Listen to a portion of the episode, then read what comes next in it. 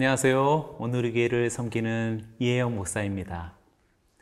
전쟁의 승리는 하나님의 함께 하심에 달려 있습니다. 하나님이 함께 하실 때 승리하는 삶을 살 수 있습니다. 전쟁의 승리가 결코 사람의 힘과 병력의 수에 있지 않다라는 것을 알게 하시려고 하나님은 의도적으로 우리의 힘을 약하게 만드실 때가 있습니다. 그러니 실망하지 말고 다시 하나님과 깊은 연합으로 나아가시기 원합니다. 그리고 그의 임재를 느껴보기 원합니다. 하나님께서 반드시 승리하게 하실 것입니다. 오늘 본문 사사기 7장 1절에서 8절의 말씀을 통해 그 신비를 경험하시기를 바랍니다.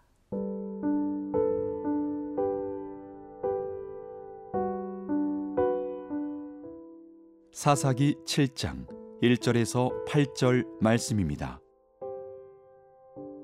여룻바알이라는 기드온과 그를 따르는 모든 백성이 일찍이 일어나 하롯샘 곁에 진을 쳤고 미디안의 진영은 그들의 북쪽이요 모래산 앞 골짜기에 있었더라.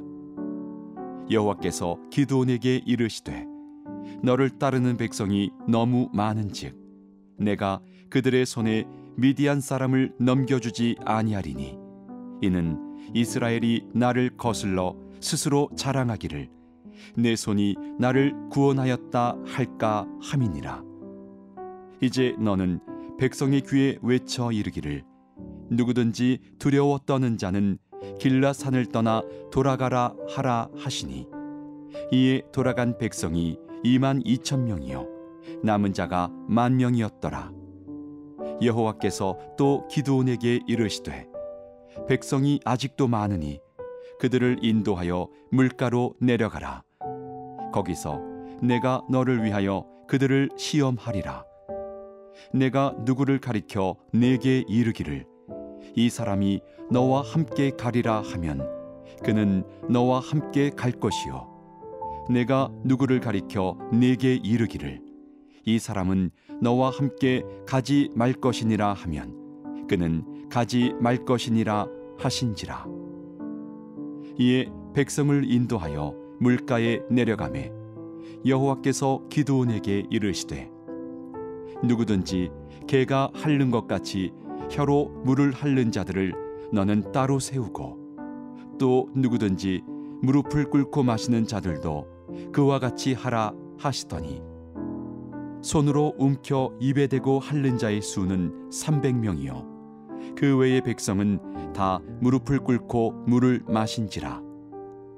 여호와께서 기도온에게 이르시되 내가 이 물을 핥아먹은 300명으로 너희를 구원하며 미디안을 내 손에 넘겨주리니 남은 백성은 각각 자기의 처소로 돌아갈 것이니라 하시니. 이에 백성이 양식과 나팔을 손에 든지라. 기도온이 이스라엘 모든 백성을 각각 그의 장막으로 돌려보내고 그 300명은 머물게 하니라 미디안 진영은 그 아래 골짜기 가운데에 있었더라 먼저 1절을 다시 주목해서 보기 원합니다. 여롯발이라 하는 기두온과 그를 따르는 모든 백성이 일찍이 일어나 하롯샘 곁에 진을 쳤고 미디안의 진영은 그들의 북쪽이요 모래산 앞 골짜기에 있었더라.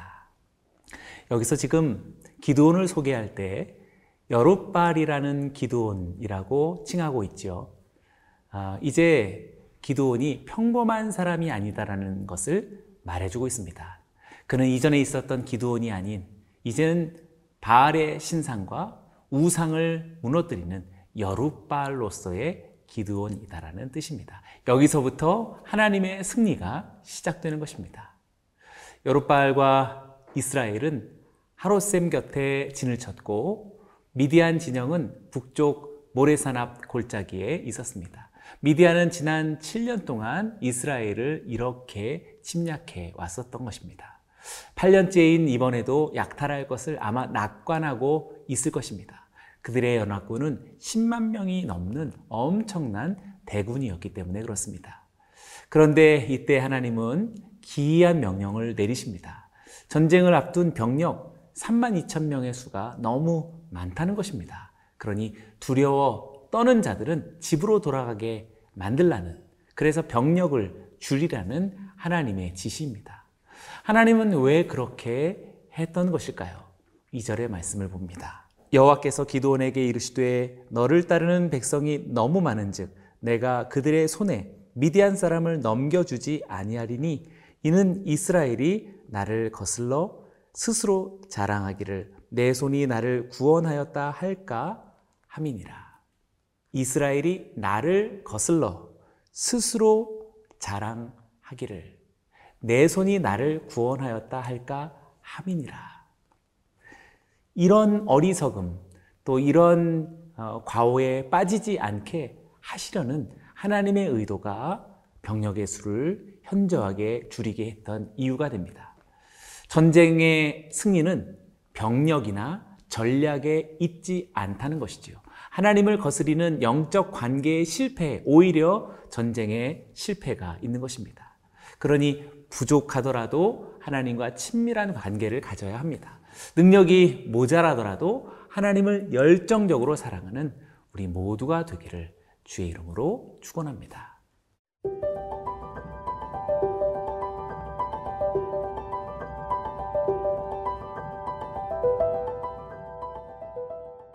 하나님의 명령에 따라 두려워하는 자들을 돌려보내니 2만 2천 명이나 되었습니다. 무려 3분의 2가 돌아간 셈입니다. 기도원의 군대는 이제 1만 명만 남았습니다. 그런데 여기서 하나님의 명령이 또다시 내려집니다. 하나님은 백성들이 아직도 많다고 말씀하십니다. 그러니 이제 그들을 데리고 물가로 내려가라고 말씀하십니다. 거기서 내가 너를 위해서 그들을 시험할 것이다 라고 말씀하시지요. 여기서 시험하다 라고 하는 이 말은 재련하다 라는 뜻을 갖습니다.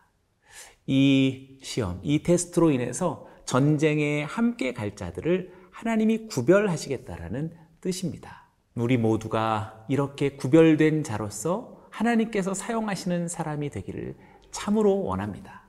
그렇다면 하나님의 이 테스트는 어떤 테스트일까요? 5절과 6절을 읽어봅니다. 이에 백성을 인도하여 물가에 내려가매 여호와께서 기도원에게 이르시되 누구든지 개가 핥는 것 같이 혀로 물을 핥는 자들은 너는 따로 세우고 또 누구든지 무릎을 꿇고 마시는 자들도 그와 같이 하라 하시더니 손으로 움켜 입에 대고 핥는 자의 수는 300명이요 그 외의 백성은 다 무릎을 꿇고 물을 마신지라. 하나님의 시험은 물 마시는 방법에 있었습니다.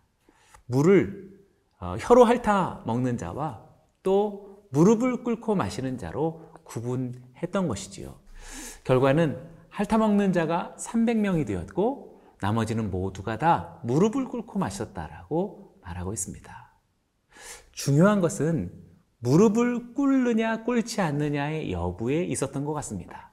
하나님께서 무릎을 꿇었던 사람들을 돌려보내신 이유에 대해서 아, 우리 히브리 유대 랍비들은 어, 이렇게 생각합니다. 유대인들이 무릎을 꿇는 경우는 한 가지밖에 없다는 것이죠. 오직 하나님을 예배할 때 그때만이 무릎을 꿇는 것으로 이해를 하고 있습니다. 그 이외의 경우는 무릎을 꿇는 것은 올바른 신앙의 태도가 아니라고 생각했던 것입니다. 목이 말라서 물을 마실 때 무릎을 꿇었던 것은 아마도 부지 중에 나타나는 삶과 신앙의 태도를 어, 그렇게 보인 것이라고 말할 수 있겠습니다. 그렇습니다. 사랑하는 여러분. 하나님이 기도원의 군사를 300명으로 줄이신 것은 전쟁에서 승리하는 비결이 하나님을 의지하여서 싸우는 것에 있다라는 것을 이스라엘에게 알려주시려는 그것이었습니다. 전쟁의 승리, 그리고 인생의 승리, 결코 사람의 힘과 능력에 있지 않습니다. 이것을 알게 하시려고 하나님은 때때로 우리들의 힘을 연약하게 하실 때가 있는 것입니다. 그럴 때 우리 다시 한번 하나님께 깊은 연합의 관계로 들어가기 원합니다. 더욱더 주님의 임재를 누리기를 원합니다. 반드시 하나님은 기도원처럼 승리하게 하실 것입니다.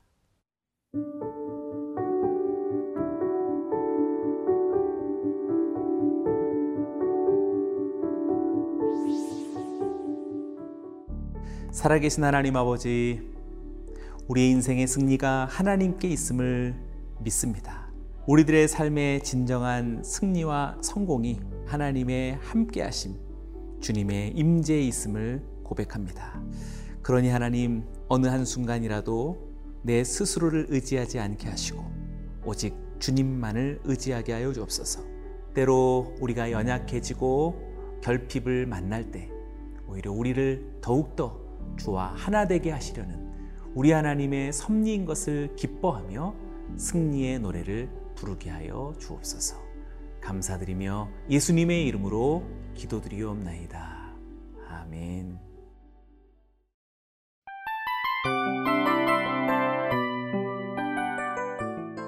이 프로그램은 청취자 여러분의 소중한 후원으로 제작됩니다.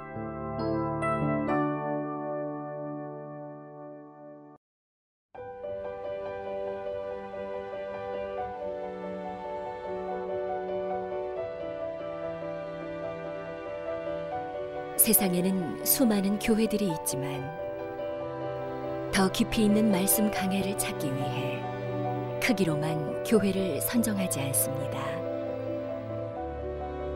보다 좋은 영적 콘텐츠를 더 많이 나누기 위해 방송비를 받지 않습니다. 1년 365일 복음만 전하고 싶어서 우리는 광고를 하지 않습니다. 온누리의 복음을 땅끝까지 CGN TV와 함께 땅끝 선교사가 되주세요.